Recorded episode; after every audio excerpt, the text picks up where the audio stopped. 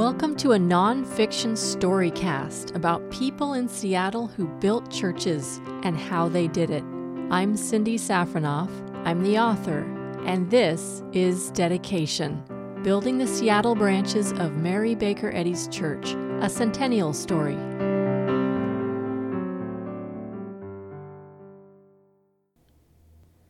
Part 2, Episode 4 Third Church Dedication, 1929. Bessie Haviland, as a board appointed committee of one, was assigned the task of consulting with Robert Decoux, who had been chair of the building committee, and taking care of all the paperwork relating to the dedication of Third Church of Christ Scientist, Seattle. She was to deliver the documents to the mortgage company to officially retire the debt. Pearl K. Widholm, the church clerk, was appointed with Mrs. Haviland to be the committee on arrangements for dedication. The two would prepare a plan for the services on November 24th to be approved by the board. Emily M. Knapp was in charge of flowers an extra decorative touch for this special occasion. Frederick Schroeder, the first reader, would read aloud their dedicatory telegram to the Christian Science Board of Directors of the Mother Church.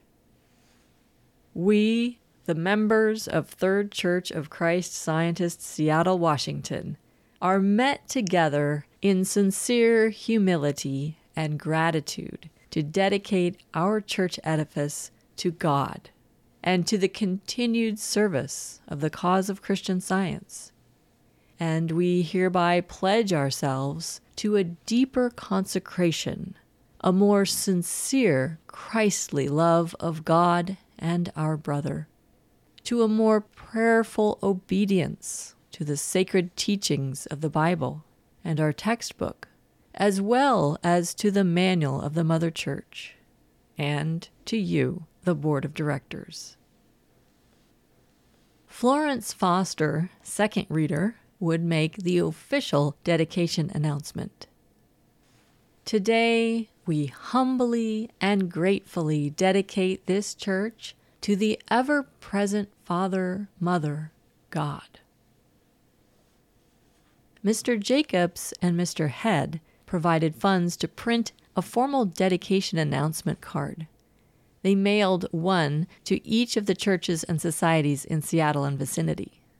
It read simply Third Church of Christ Scientist, Seattle, Washington, announces the dedication of their church edifice, 17th Avenue Northeast and East 50th Street, Sunday, November 24th, 1929.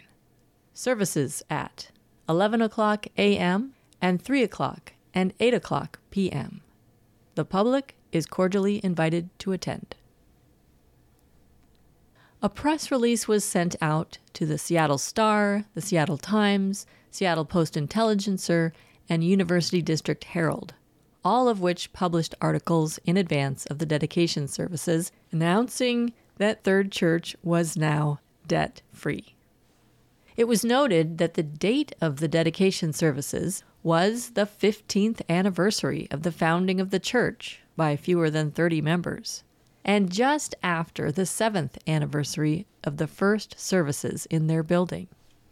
Their approximately 850 seat auditorium church was described as being regarded as one of the finest and most beautiful in the University District. The recent rapid retirement of the mortgage was especially newsworthy. As is the custom in all Christian Science churches, the dedication marks the retirement of all indebtedness on the building, the final payment of $50,000 having been completed within the last year. Considering that the last year had been characterized by cash shortages, unstable financial markets, and a cool economy, even before the dramatic stock market crash. Having made the final $50,000 payment in 1929 would have been remarkable for any church. It was especially remarkable for the youthful University District congregation, considering what a struggle they had gone through to fund the building. The tree lined boulevard that led to the main entrance to the University of Washington campus would soon be more active than usual with visitors to the stately brick and terracotta faced neoclassical building. Some perhaps coming inside for the first time, including members of all the other Christian Science churches that had contributed so generously that month. In preparation for the big day, the board authorized a quick redecoration project, cleaning and freshly painting the auditorium, foyer, usher room, and boardroom. Having done this and all the other special preparation, they were ready to welcome all the visitors, the estimated 1,200 people who would attend each of the three dedication services. The dedication was organized so quickly that the dedicatory letter from the board of directors of the Mother Church arrived too late to be read at the services. The members would hear it privately at their annual business meeting a few weeks later. At the election meeting later that month, Helen R. Lance, who had served on the building committee and at whose home the building project work began in 1919, was elected second reader to preside over Sunday services for the next three years.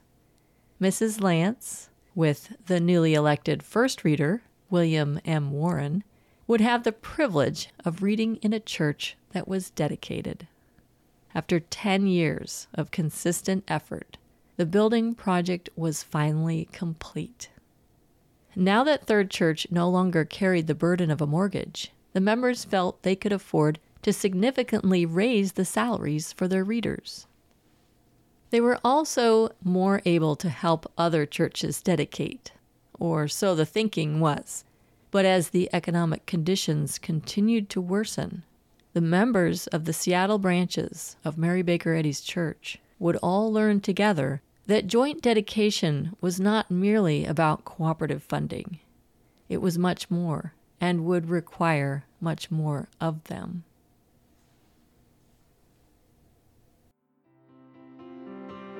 Thanks for listening to Dedication by me, Cindy Safronoff. All events and characters in this story are as true and accurate as the available sources. All opinions are mine. To support and learn more about this groundbreaking research project and read my writing, visit cindysafronoff.com.